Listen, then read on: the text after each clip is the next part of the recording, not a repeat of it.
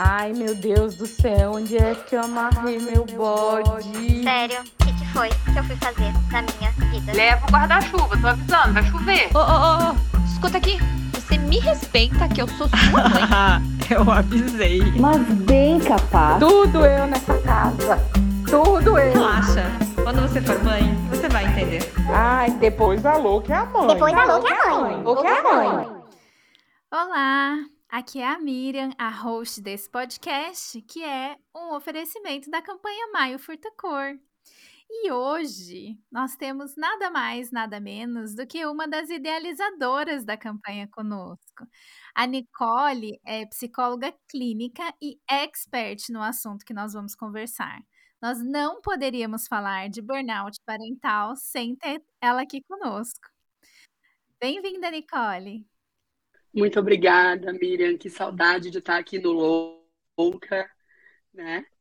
De antemão, peço desculpas por essa voz né, da, da expert em burnout, que está um pouco afônica durante as últimas semanas, mas eu não poderia deixar de estar aqui com vocês no momento em que o tema está super aquecido. Então, é a hora da gente falar cada vez mais sobre isso. E aqui é um lugar seguro, né? E confortável para a gente bater esse bate-papo. E para conversar com a gente hoje tem também a Daniela Rosa. Muito obrigada, Daniela, por aceitar nosso convite. A Daniela é filha da Undina, ela é socióloga, doula e educadora perinatal. Ela é mestre em sociologia e doutoranda em ciências sociais pela Unicamp e estudiosa das relações raciais na saúde e na saúde da mulher negra.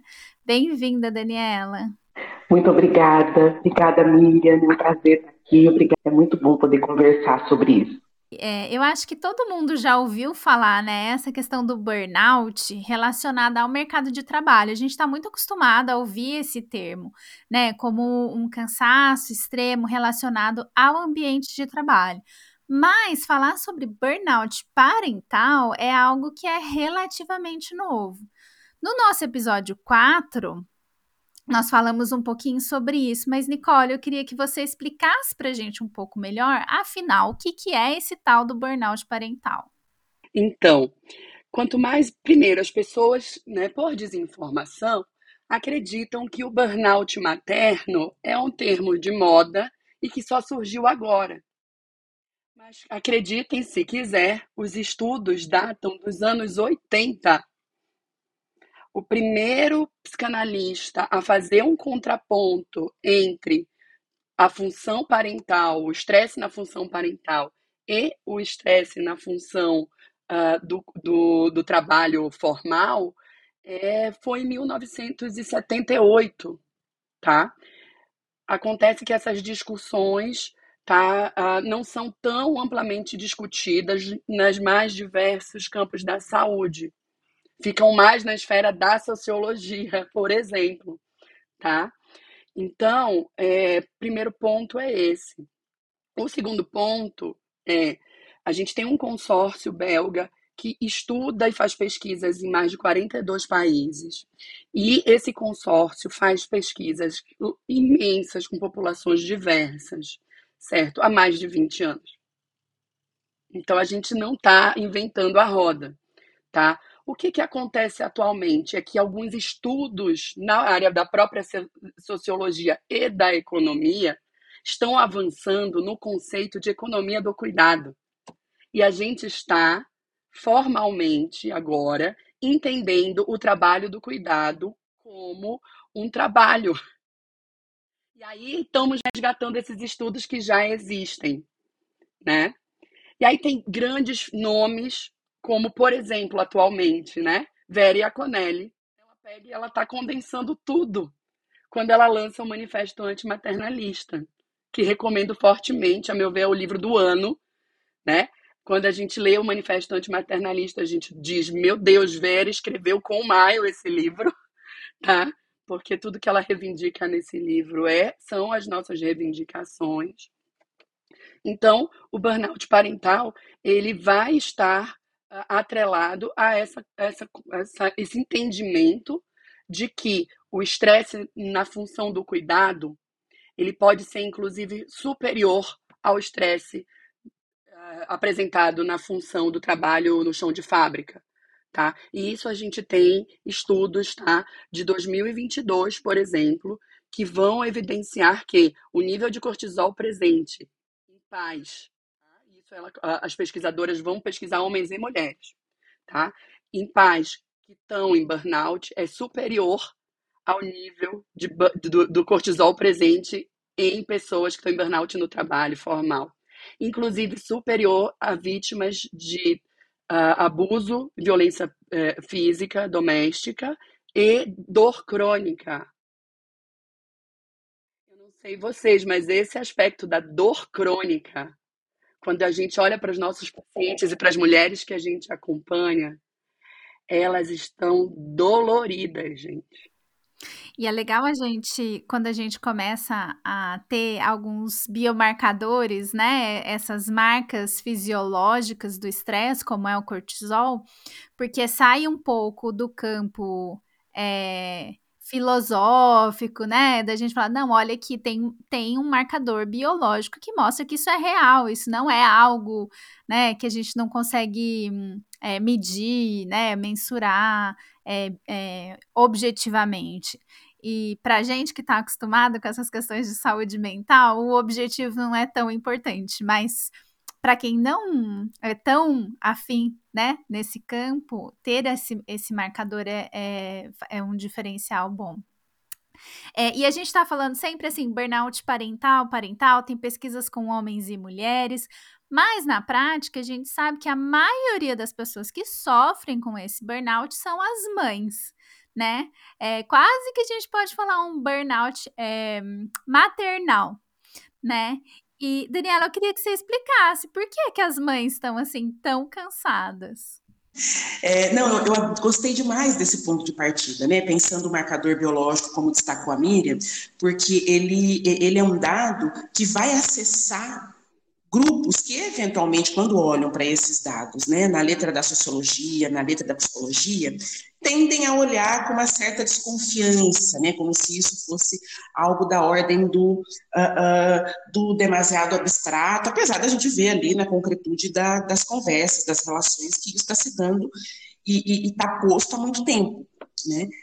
Mas quando a gente pode trazer mais gente para esse, esse debate, trazer mais linhas de pensamento para comprovação, para criar evidência sobre o assunto, a gente consegue movê-lo entendendo que a gente está falando num país que tem a, a, ideia do cuidado, né, o trabalho do cuidado, a tarefa do cuidado, sempre atribuída a indivíduos, a pessoas, aos corpos subalternizados. Porque o cuidado em si é olhado como uma coisa que não tem valor. Né? O cuidado em si é olhado como uma coisa que não tem valor. Então, quando a gente vai pensar mulheres, né, é lá nos anos 70 que o movimento feminista começa a pleitear, por exemplo, né, a onda feminista dos anos 70 começa a pleitear, por exemplo, um salário para as donas de casa, entre, entre muitas aspas, né, que essa já é uma expressão bem, muito problemática, né, uh, começa a pleitear esse salário. Então, a gente tem, por exemplo, lá na Silvia Federici, um trabalho incrível falando sobre isso.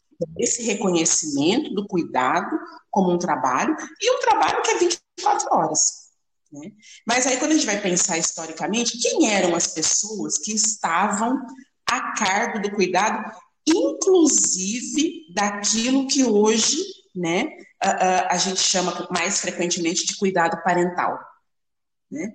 Não eram necessariamente as mães, embora obviamente tivessem submetidas a outras linhas de opressão, a, outro, a outras camadas de opressão, sem dúvida nenhuma, mas a, a gente tinha uma coisa que, que, eu, que tem um trabalho de uma, uma autora chamada Rita Segato, que é muito interessante, a chamada, que ela chama de maternidade transferida.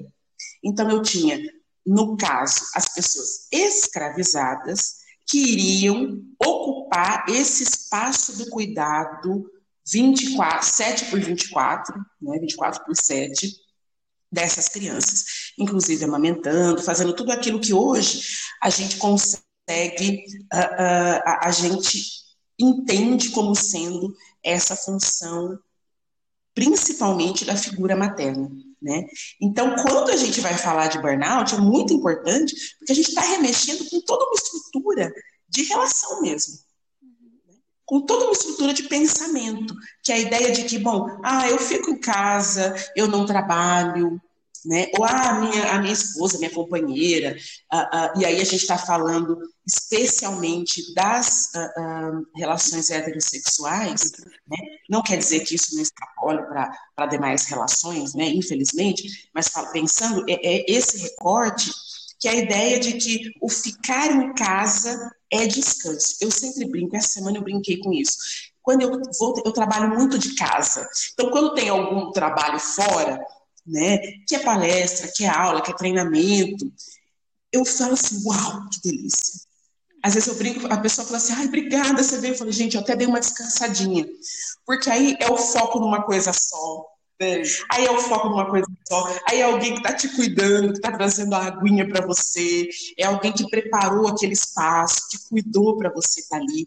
A gente só pode falar agora, porque se agora a gente consegue nomear e ter evidências do, uh, do burnout, né, e pode nomear e pode se pronunciar a respeito, a gente viveu um período muito grande em que essa escuta estava completamente interditada. Uma mãe que abrisse a boca para dizer assim, ai, estou cansada, saía gente do bueiro para dizer assim, ah, mas seu bebê é tão lindo, ah, mas ele nasceu com tanta saúde, sim, ele é lindo, ele é saudável, mas eu não posso estar cansada, né? Então, isso estar uh, uh, na ordem do dia e com profissionais como a, a Nicole citou, né, a, a, a psicanalista Vera Conelli, produzindo, trazendo essa discussão para a luz, é muito importante. Mas é uma discussão que precisa uh, uh, alcançar a profundidade desse nosso tecido social, que ao olhar para o cuidado como algo muito pequeno, muito menor, de pouquíssimo valor, também o fez graças ao trabalho de pessoas que foram escravizadas durante muito tempo. Tanto que ainda hoje, né, esse, esse trabalho, né, porque é uma coisa, né, gente, é uma bola de neve, né, então eu tenho uma mulher ali, muitas vezes, numa situação de trabalho precarizado, mas que ainda assim, especialmente aquelas que são mãe solo, que cuidam sozinha de suas crianças, que ao sair para trabalhar, muitas vezes elas vão mobilizar a mão de obra de uma outra mulher que vai ser ainda mais precarizada.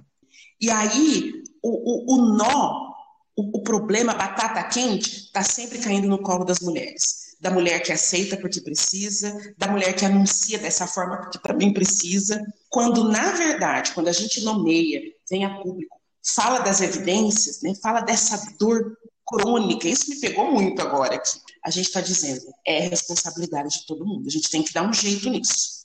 Daniele, e isso é, é muito também responsabilidade da gente ter como é, política pública ter é, lugares adequados para que essas crianças possam ficar no período de trabalho da mãe, né? Porque é isso, é, a, as mulheres estão e elas querem exercer esse papel no mercado de trabalho, né? Isso é muito importante.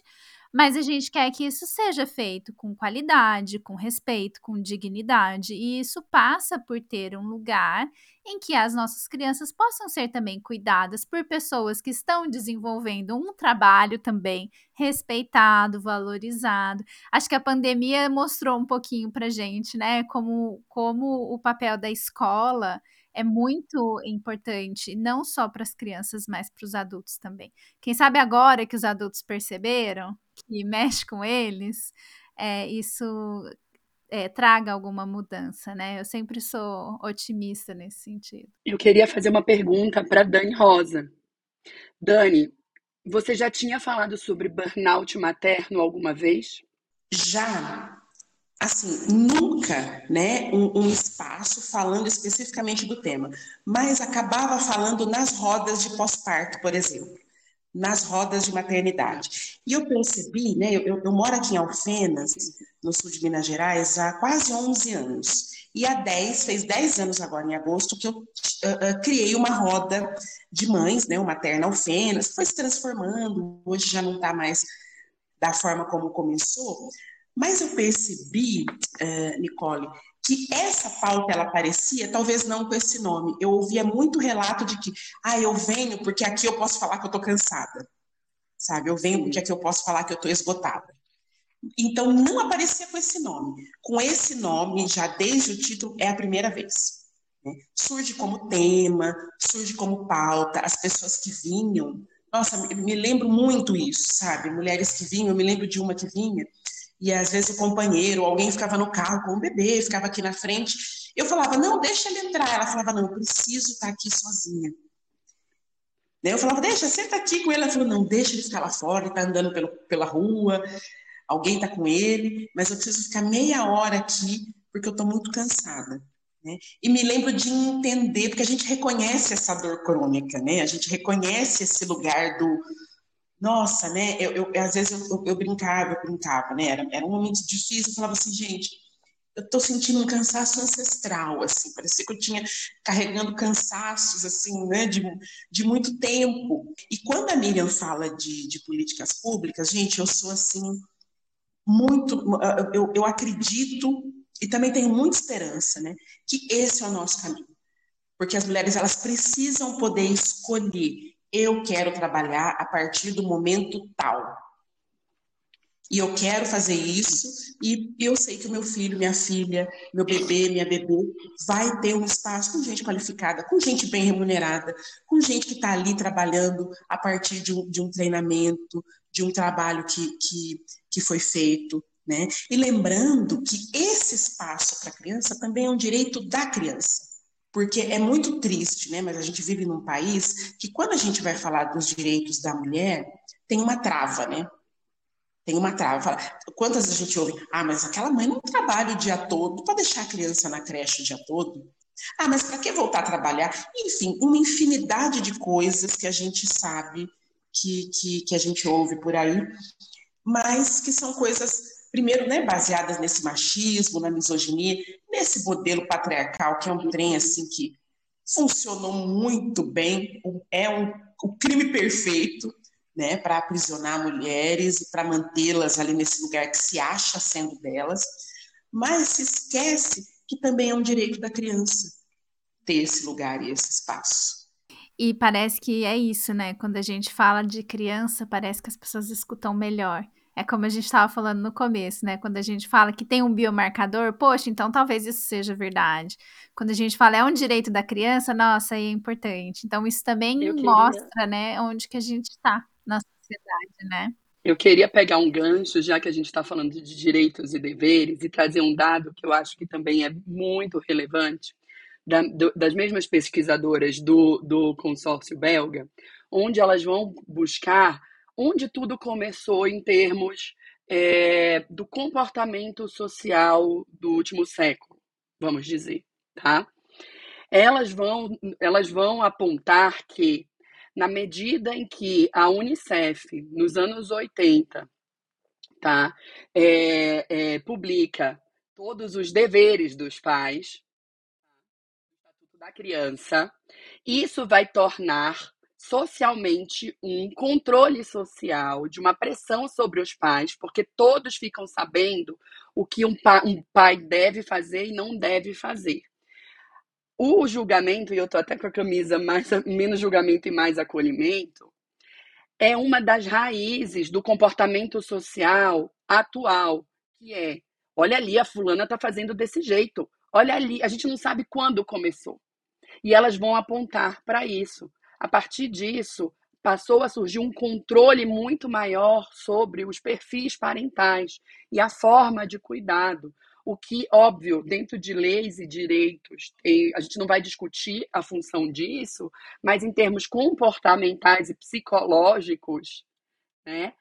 E é isso a gente vê dentro dos nossos consultórios, as mulheres que a gente assiste, que, né, eu devo isso, eu devo isso, eu devo aquilo. O checklist surgiu ali.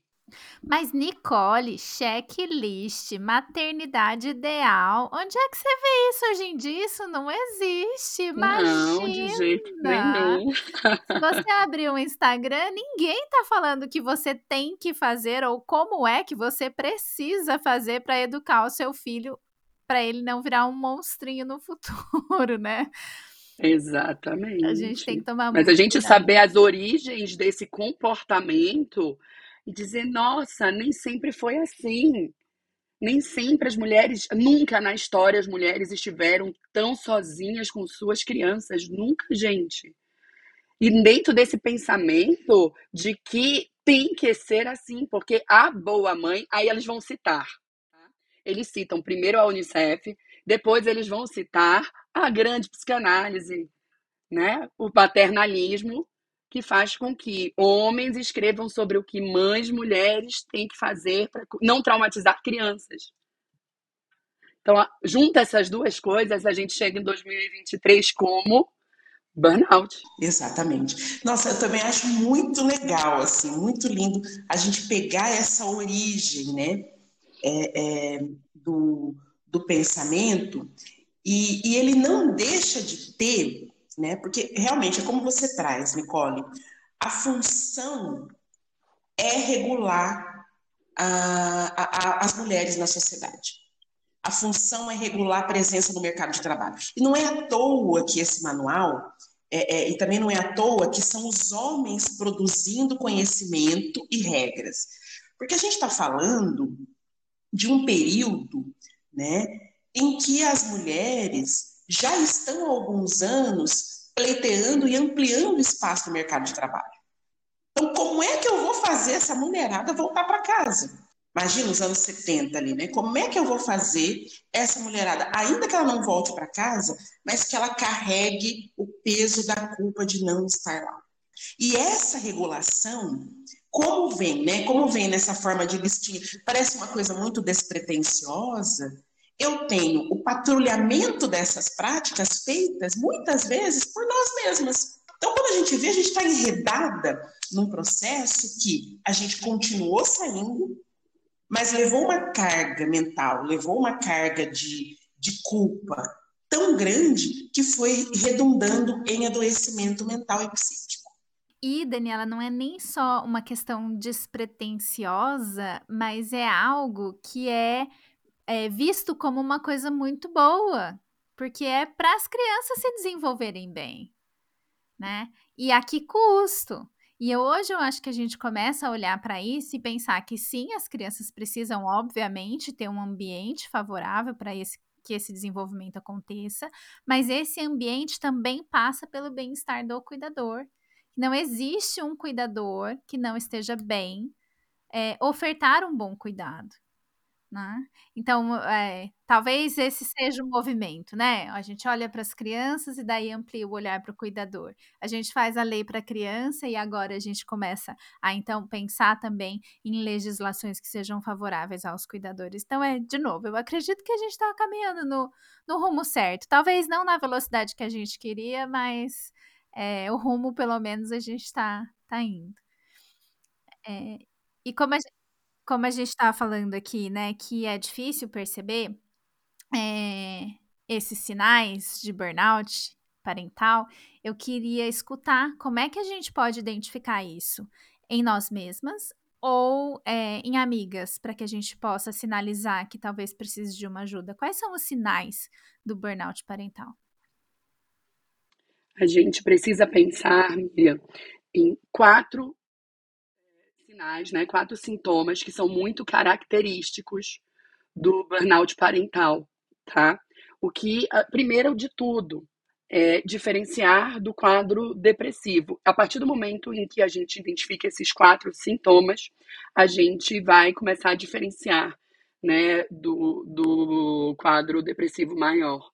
Então, quando a gente pensa no estado do burnout, o primeiro sinal é o esgotamento mental. Sabe da tela azul? É muito diferente do cansaço. O, o, burnout ele vai dando sinais, mas é muito rápido. E do próprio nome que vem. Eu gosto quando a gente está falando de burnout, a gente precisa pensar né, num fósforo. Quando a gente pega o fósforo, é muito rápido para ele incendiar. Né? E daí vem o nome, burnout. Né? Do, desse, dessa, dessa queima rápida. Né? A segunda uh, etapa é um, um, uma perda de prazer na parentalidade. vejo vantagem nisso aqui. Nada disso aqui não consigo lidar com a maternidade, por exemplo. Não nasci para ser mãe. Isso aqui não é para mim. Entende? Então, essa perda de prazer na parentalidade, o que é muito diferente da depressão. A depressão, a gente perde, o sujeito vai perder o prazer em todas as esferas da vida. Uma mãe em burnout, ela tá olhando para aquele cenário e tá dizendo nada disso aqui me interessa, me promove prazer, eu estou no automático, essa automatização do cuidado.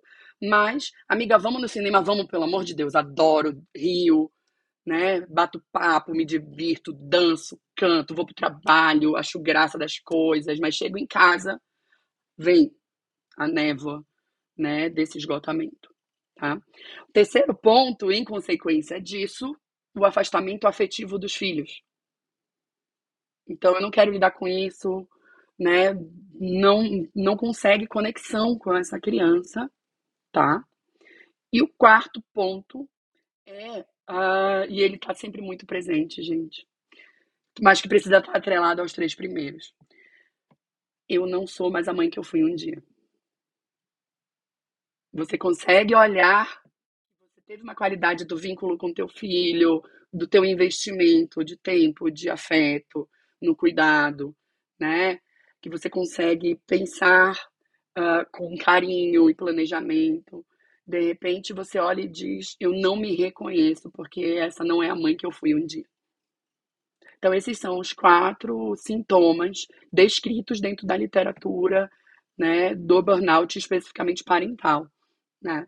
E que muitas vezes a gente vai estar, tá, seja dizendo e normalizando, né, o, a exaustão como via de maternidade, tá?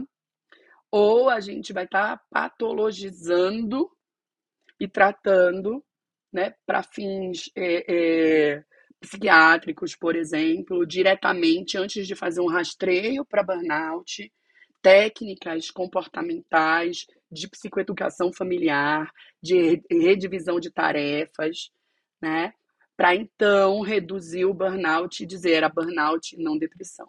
E, e, daí eu entendo muito porque que é tão discutido isso na sociologia, por exemplo, porque é, faz parte do tratamento você repensar essa estrutura de cuidado, da divisão de tarefas, de como isso vai se organizar em casa, né? Então, claro que vai de novo para o colo da Dani. E, e aí os estudos é, ficam trocando de área, assim, isso é muito interessante. Nicole, e a partir do momento que eu reconheci esse burnout, o que, que eu faço? Para onde eu vou? Eu te ligo? Vou, vou não, senão quem tem burnout sou eu. protocolo do tratamento para o burnout parental que eu sigo e que foi estruturado pelo, pelo consórcio belga, ele é um protocolo que ele envolve a família.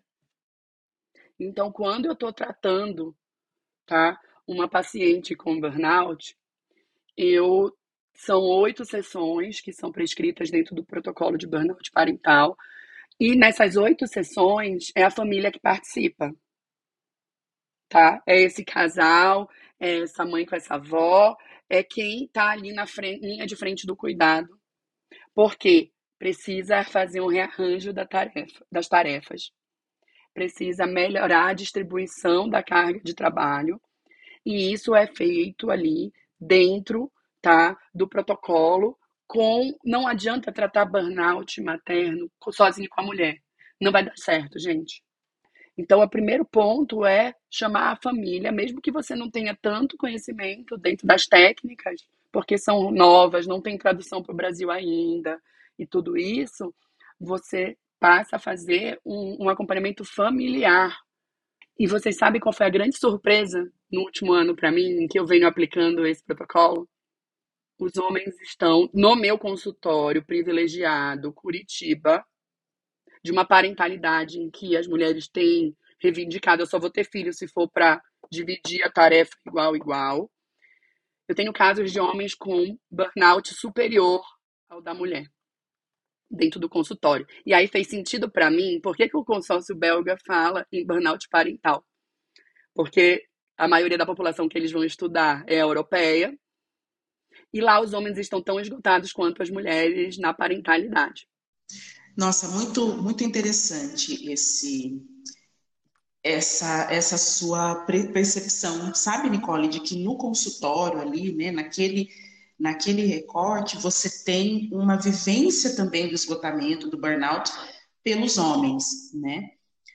E, e, e quando você fala, né, de olhar para esse dado, uh, mas também precisando lembrar que talvez essa sua essa sua amostra ela se aproxime com com aquilo que é a amostra europeia e que no Brasil a gente precisa uh, uh, precisa ampliar, né, e pensar em outras camadas é fundamental, porque enquanto sociedade a gente tem alguns pilares para pensar isso, né? O primeiro pilar, na minha leitura, no meu entendimento, é um pilar que é comum para outras áreas, né? Que é pensar em raiz histórica, que é entender de história do Brasil mesmo, como é que, como é que as relações ah, sociais e raciais, portanto, se deram e se dão, como é que as relações de parentalidade foram afetadas pelo processo de escravização, por exemplo, né? Uh, e como é que a minha experiência hoje está relacionada com uh, uh, esse nosso, os nossos processos históricos.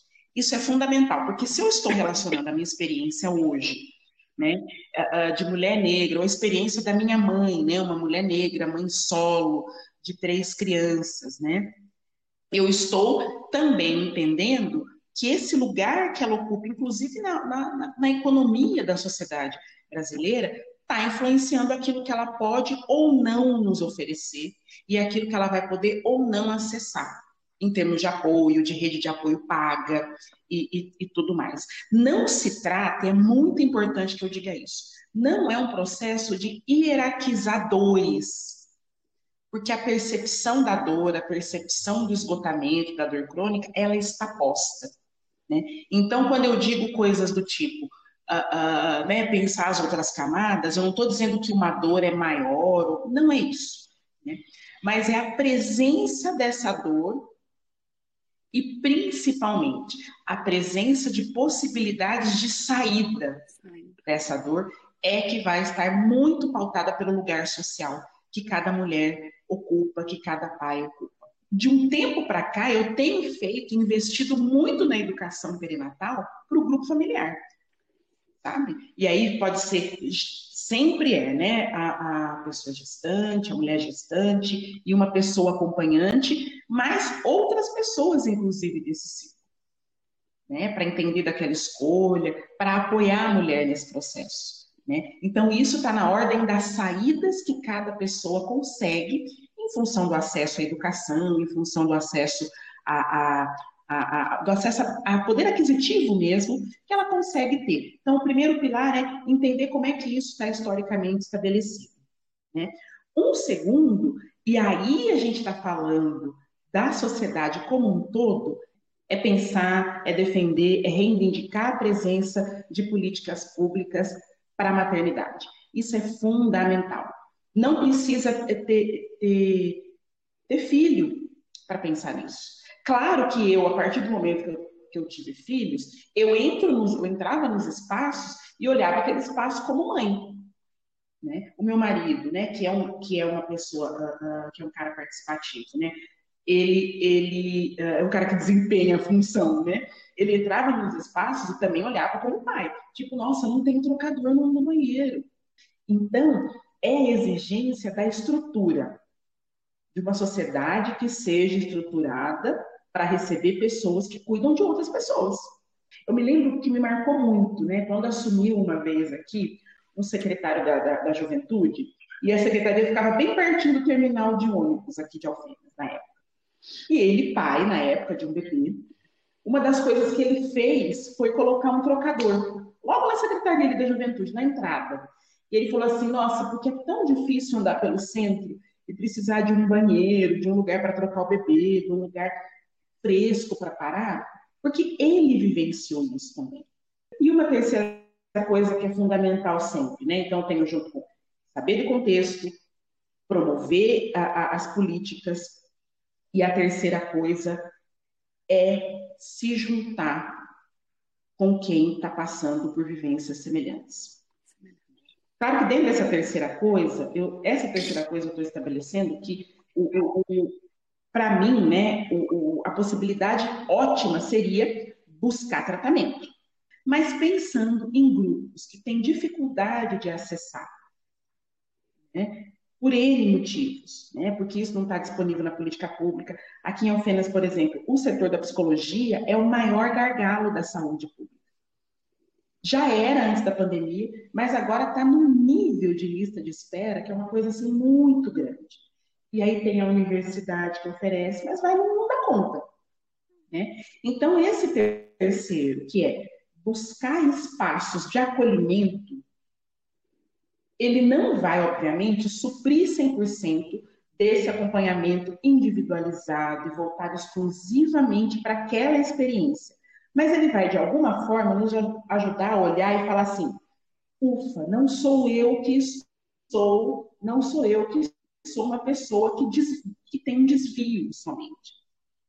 E essa busca por alguém né, que compartilha da experiência, ela é feita no presencial, ela tem as rodas, é, é, é PSF está investindo nessas rodas de conversa. O próprio podcast, o próprio, a página do Maio Fetacor, se eu escuto um, um, assiste um vídeo, ouve um episódio do podcast, eu, eu acho que isso orienta muito essa percepção de que, porque me pegou muito, sabe, Miriam, Nicole, quando você listou, né, aquilo que, uh, uh, aqueles que são os marcadores, né, de que existe ali um quadro de burnout uh, parental, de burnout materno, que é o último item que você diz, eu já fui, eu não sou mais a mesma mãe que eu já fui. Né?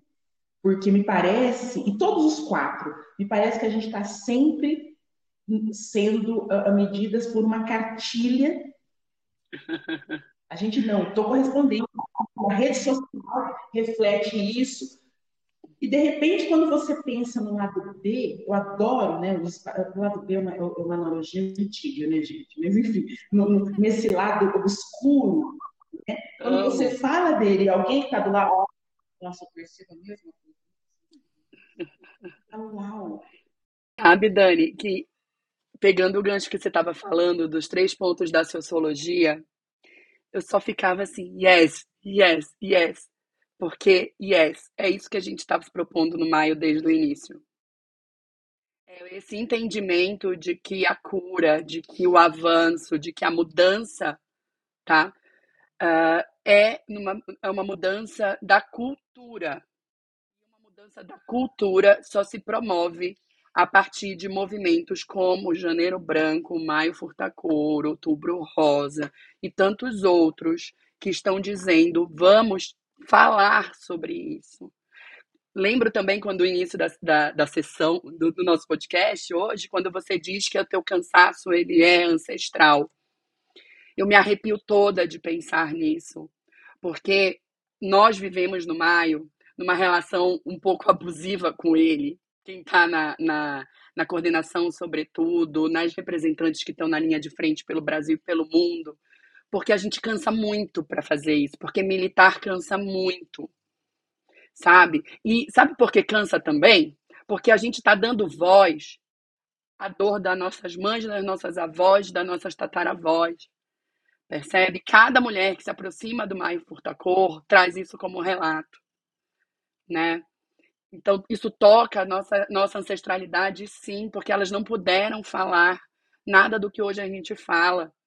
E às vezes eu me vejo, tipo, hoje eu tô sem voz. Porque eu tenho falado tanto que eu tenho horas que o corpo realmente, literalmente, eu vou perdendo a voz. Né? E é um cansaço ancestral, então me emociona muito poder falar sobre esse tema com, com você, sabe? E poder ouvir. E, e eu te perguntei no início, Dani, alguém já tinha te convidado para falar sobre burnout? Porque eu pensei, só devem convidar a Dani para falar sobre negritude e sobre raça. E, e isso é uma questão que é extremamente incômoda para vocês e para nós, né? E, e, enfim, o Maio, e falo em nome do Maio, me permito a isso, dizer que, ufa, eu acho que a gente está indo no caminho, sabe, gente? Quero agradecer. Só isso. Nossa, eu que fico muito grata, sabe? Porque vocês estão indo sim no caminho. E esse convite é um dos. É exatamente isso, né? Hoje já muda um pouco, mas durante muito tempo o meu lugar era muito. E eu assumi esse espaço, né? Porque eu entendia como sendo um espaço que precisava ser, ser preenchido, mas uma coisa que me, que me alegra muito é que eu já tenho outras, uh, outras, uh, outros convites e poder vir falar disso me dá uma dimensão da minha amplitude também, né? De tudo aquilo que eu, que eu sou, que eu posso ser, que eu quero ser, apesar de mesmo sendo mãe. Mãe tá ali para é, é pau toda a obra, mãe é o último que sai, não é isso que a nossa sociedade prega. Mãe é aquela pessoa que está sempre ali, sim, mas a que custo? E quando ela não puder estar, tá tudo bem também. Outra, que outra pessoa esteja por um tempo, garantindo esse, esse cuidado. Então, esses, esses momentos, eles são realmente transformadores da percepção da sociedade como um todo. Uma vez que eu tenho uma sociedade que também depende do trabalho de nós mães, porque a sociedade depende do nosso trabalho. É um trabalho não remunerado de cuidado que está criando o quê? Gente para tocar isso aqui quando não tiver mais. Né? E aí, de repente, toda a carga de saúde mental, alimentação, educação dessas pessoas está nas costas de um único indivíduo. É, já que, que a gente está falando sobre isso, eu queria chamar o nosso quadro, que eu acho que é um dos quadros que eu mais gosto, que é dos pods da maternidade. Porque é um pouco isso também, né? Quando, quando as mães é, entenderem o que elas podem e quais são esses direitos que a maternidade também nos dá, é, a gente consegue olhar para essa cartilha com crítica, né? E falar, opa, peraí, isso daqui não me pertence, né? E aí eu queria saber, Nicole, me fala um pod da maternidade. Os pods da maternidade. Frequentemente eu, eu, eu atendo né, diariamente mulheres, mães, o, o, o, amo, mas ao mesmo tempo eu tenho a impressão que muitas vezes eu estou vivendo uma realidade no replay o tempo inteiro. Não sei se é da época de vocês, né? Replay, rebobinando. Porque entra, entra uma mulher e entra outra, é sempre um discurso e uma fala de que é, eu não estou sendo não estou fazendo isso, eu, de insuficiência. E ouvi muito essa paciente, acho que foi ontem ou ontem, está bem fresco na minha mente, em que ela estava falando, né, tudo que a, a gente tem esquecido, e aí eu falo para ela, gente, a gente está com esse checklist inteiro, e dentro desse checklist não está incluído ser feliz. Resumindo o que eu falei para a paciente. Fulana, a melhor memória que você vai poder deixar para o teu filho é a minha mãe era uma pessoa alegre. Adorava a gargalhada da minha mãe. Eu amava ver a minha mãe dançando e rindo. E aí eu me fez lembrar de um caos. Vamos lá. É, eu tinha por volta dos meus seis anos, eu também sou filha de mãe solo. E aquela mãe solo da pior categoria, que casou três vezes e tem um filho de cada pai. Tá? Eu sofri bullying na escola porque uh, uma mãe uma, da minha melhor amiga fez com que ela deixasse de falar comigo porque eu era filha de mãe divorciada. E essa minha mãe, qual a memória que eu tenho da minha mãe? Eu tenho uma cena, carnaval em Recife. Minha mãe foi pro carnaval pro chiclete com banana, com as amigas. Minhas tias, minhas primas. E ficou eu e meus primos. Eu cresci numa família com muitos primos. E aí a gente ficou vendo TV, porque TV não era também esse grande monstro. Eu tenho ótimas memórias de ver TV com meus primos. E aí, tô lá com meus primos, de repente, flashes ao vivo do Recifolia, chiclete com banana. Gente, minha mãe ao vivo na Globo. Cara, caramba, cara, cara. Que maravilha. Eu levei para análise a vida inteira e hoje eu falando, eu contei esse caso para minha paciente e eu disse: eu não sei você, mas eu quero que Gael, meu filho, diga. A minha mãe era é muito engraçada, ela dançava pagode, ela tomava cervejinha dela, sabe? Outro dia eu tava saindo com meu marido para ir para casa da Bruna para o jantar, nossa amiga. E aí ele ia ficar com a avó, minha sogra. E aí ele disse: Pra onde vocês vão? Eu vou na casa da tia Bruna, filho. Mamãe e papai vão sair. Por que eu não posso ir? Porque tá tarde, é programa de adulto, você vai ficar com a nona. Aí ele disse: Você vai tomar uma cervejinha, né? E eu disse: Gente, eu quero. Naturalize. Mãe pode tomar cervejinha, mãe pode dançar cara, caramba, cara, caraô, gente. A gente perdeu a noção. Então, mãe pode. Eu queria deixar esse recado. Dani, qual- o que, que você fala que. Qual é a sua autorização para as mães hoje? O que, que as mães podem fazer? Nossa, primeiro eu preciso comentar essa fala da Nicole, porque você acabou de me ajudar a reconhecer isso, né? Que a, me- a maior memória que eu tenho da minha mãe, ela já não está mais aqui há 11 anos, é da alegria, sabe? Minha mãe era festeira, minha mãe reunia as pessoas em casa para tomar caipirinha todo domingo de manhã, sabe? Mas, ai, obrigada, achei tão lindo isso, imagina né, essa imagem, né, dessa mulher que está dona de si, né, que está é, confortável dentro do, do próprio corpo, dentro do próprio ser, que imagem mais linda, né? E é isso, né, como é importante reforçar, pode, pode, né? E, e quando você fala, me pega muito, sabe? Quando você fala, olha, eu quero que meu filho lembre de mim como uma pessoa feliz. Eu acho que é isso, né? Que viveu ali e, passou pela vida dessa forma e, que foi feliz, né? De alguma maneira. E para mim, Miriam, o meu pode, é, eu acho que é o pode querer não estar, não estar exercendo a maternidade o tempo todo. Não é porque eu estou falando de um lugar de quem resolveu, de quem falou assim, não, olha, resolvi, encontrei, vim contar para vocês. Não, é exercício para mim. É exercício, é exercício constante de me permitir não estar exercendo a maternidade, né? E essa separação, eu me lembro de uma vez me convidaram para fazer uma discussão de um filme, foi muito legal, foi numa universidade aqui, que é um filme, posso estar, me desculpem se eu errar um pouquinho aqui o título, mas é mais ou menos, é, amo meu filho, mas odeio ser mãe. Então foi feito ali esse debate, e, e, e lá pelas tantas a gente entendeu, né, que ela estava falando, eu amo meu filho, mas odeio ser mãe. Esse odiar ser mãe do título do filme e das discussões que estão sendo postas ali, é um odiar a maternidade. Exatamente. É um odiar a cartilha. Então, o meu pode é, às vezes, você pode deixar a função de maternidade para ter um momento só seu. Eu vou fazer um exercício aqui também, é, Daniela, como você falou, né, do- dos exercícios na maternidade. Meu, esse pode é quase uma autorização para mim mesma, que é a gente pode pedir ajuda, né?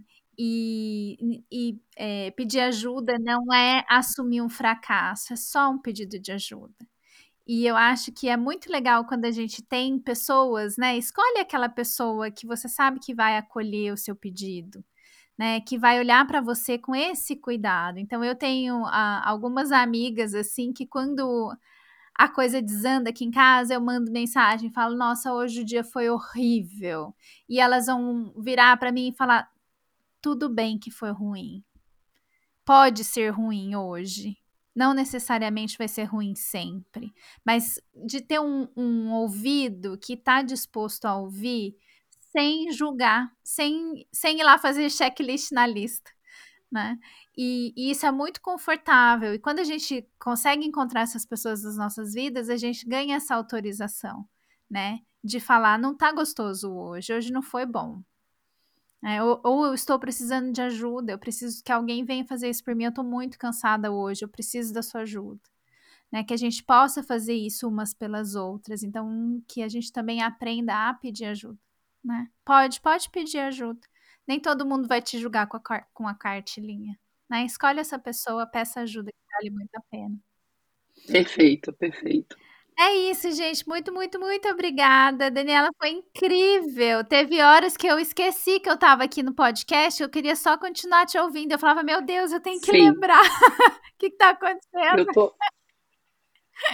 Exatamente, eu tô me sentindo completamente energizada. Muito obrigada por essa conversa, né? E principalmente pensar que a gente está numa sexta-feira e que a gente vai para um momento, né, de pausa, de fim de semana, que a gente possa aí desfrutar, né, desse descanso merecido de todos os nossos pods.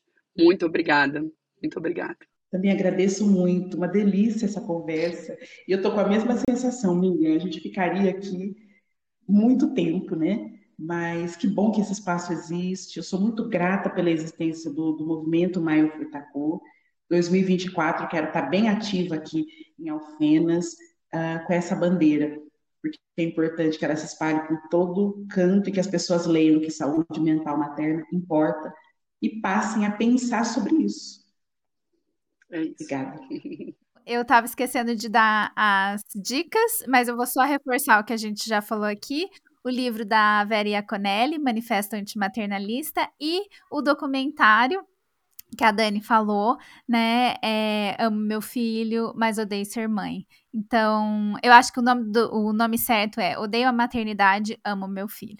Então, que a gente possa conversar sobre isso e, e discutir, aproveitar esse podcast para mandar para as amigas, para os amigos, para que a gente possa ser essas pessoas que entendem e olham para a lista como uma coisa importante para a gente ter é, caminhos a seguir, mas entendendo que ela não pode ser aprisionante, né? E que ela não pode ter como função colocar mais peso em algo que já não está fácil. Muito obrigada, gente. Até o próximo episódio. Super beijo. E agora, o momento DPP com a Beatriz Singer. Alguém podia ter me dito há 10 anos do quão próxima toda mãe está de adoecer. A maternidade é tão adoecível. A maioria das pessoas evita falar para não parecer negativa, como se um suposto pessimismo fosse melhor que a omissão. Eu entendo, é difícil falar de uma realidade que parece querer desmontar um sonho. Podiam ter me dito que a solidão seria a companheira fiel e indesejável aquela que a gente sente dentro mesmo quando há alguém querido por perto. Esse alguém vai em algum momento lá continuar a vida, a gente não. A gente está começando uma vida nova, que é um mistério assustador, paralisante até. Que ficar sozinha com um bebê é mais solitário do que ficar sozinha sozinha. Que quando o útero esvazia, outras partes esvaziam junto mas e quem não quisesse ou não soubesse jogar a real sobre a maternidade ou puerpério? Por que não me deram livros? Livros podem estragar e desestabilizar as mães recém-nascidas, mas alguns poucos são capazes de acolher, libertar. Existem livros por aí que não te amarram na rotina, não te fazem duvidar da sua capacidade de ser mãe, que não te dão aquela agulhada de desespero por constatar que seu bebê não atingiu aquele marco que no final das contas atinge. Estamos no mesmo barco, ninguém precisa mais fingir. Vamos combinar? Ninguém mais omite nada de ninguém. Não existe paraíso. A gente é mãe na terra. É preciso colocar os pés no chão para falar de puerpério. Se você não consegue jogar a real, faça um favor para puerpério ao seu lado e dê um livro que o faça por você. Existem centenas de livros sobre a maternidade dizendo que você está sozinha no seu maternar, que é esquisita, errada, negligente, dura, helicóptero, que você é quebrada pelo que sente e o que não sente. E existem livros que são justamente o que você precisa. Um abraço.